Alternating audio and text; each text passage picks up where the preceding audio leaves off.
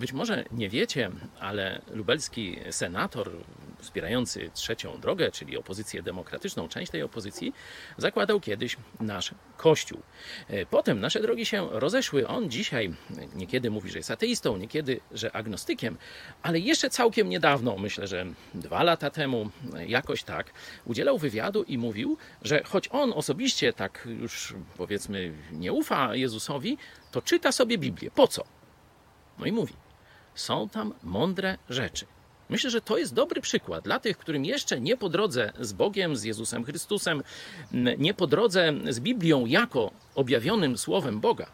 Zacznijcie od tego, by poznać przynajmniej trochę Biblię i zobaczyć, czy to, co tam znajdziecie, nie będzie czasem pasowało do niektórych waszych wyobrażeń o tym, co dobre i mądre? Zachęcam, zacznijcie od księgi przypowieści Salomona, a potem na przykład Ewangelia Łukasza.